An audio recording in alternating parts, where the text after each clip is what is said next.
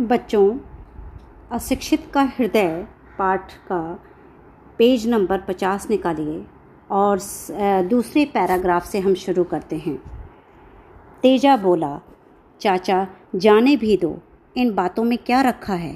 पेड़ कटवाने को कहते हैं। काट लेने देना।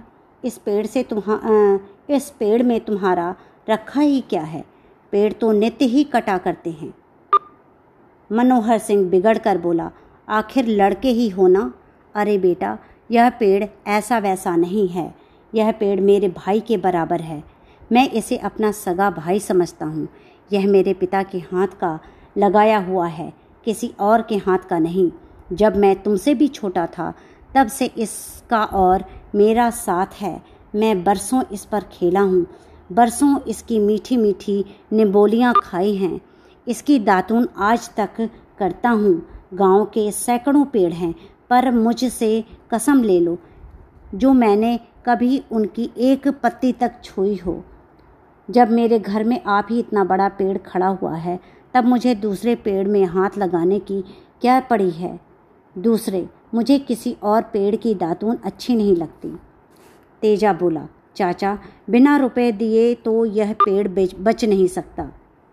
मनोहर, बेटा ईश्वर जानता है कि मेरे पास रुपए होते तो मैं आज ही दे देता।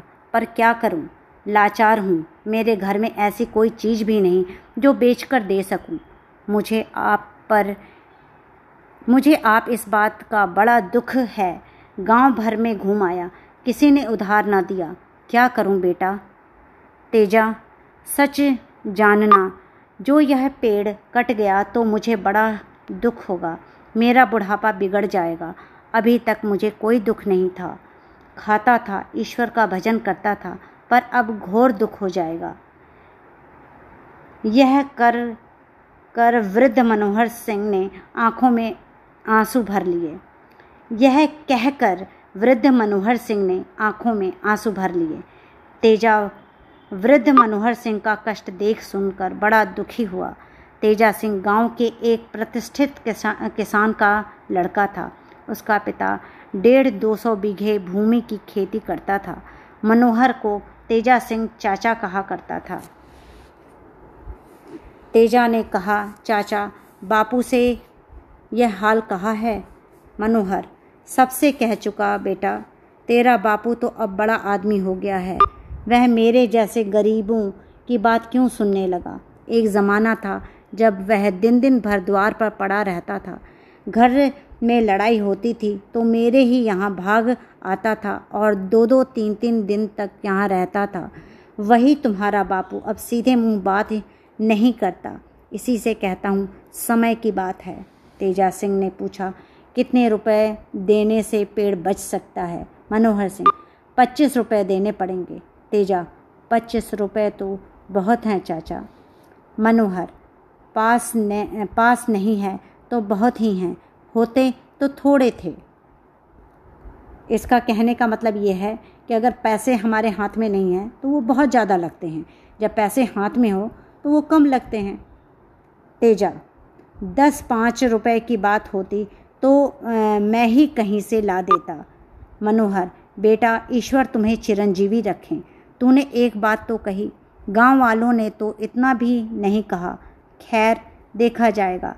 पर इतना तो याद रखना कि मेरे जीते जी इस पेड़ को कोई हाथ नहीं लगाने पावेगा। एक सप्ताह बीत गया। आज आठवां दिन है। मनोहर सिंह रुपयों का प्रबंध नहीं कर सका। वह समझ गया कि अब पेड़ का बचना कठिन है। पर साथ ही वह यह भी निश्चित कर चुका था कि उसके जीते जो कोई उसको जीते जी कोई उसको नहीं काट सकता। उसने अपनी तलवार भी निकाल ली थी और साफ़ करके रख ली थी। अब वह हर समय पेड़ के नीचे पड़ा रहता था, तलवार सिरहाने रखी रहती थी। आठवें दिन दोपहर के समय शिवपाल सिंह ने मनोहर सिंह को बुलवाया। मनोहर सिंह तलवार बगल में दबाए, अकड़ता हुआ ठाकुर साहब के सामने पहुँचा।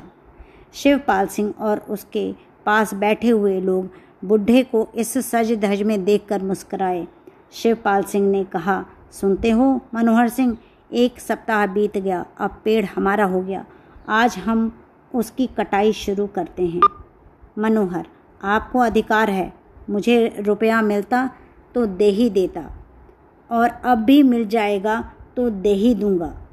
मेरी नीयत में बेईमानी नहीं है। मैं फ़ौज में रहा हूँ। बेईमानी का नाम नहीं जानता।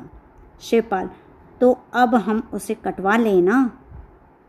मनोहर, यह कैसे कहूँ? आप जो जी चाहे कीजिए।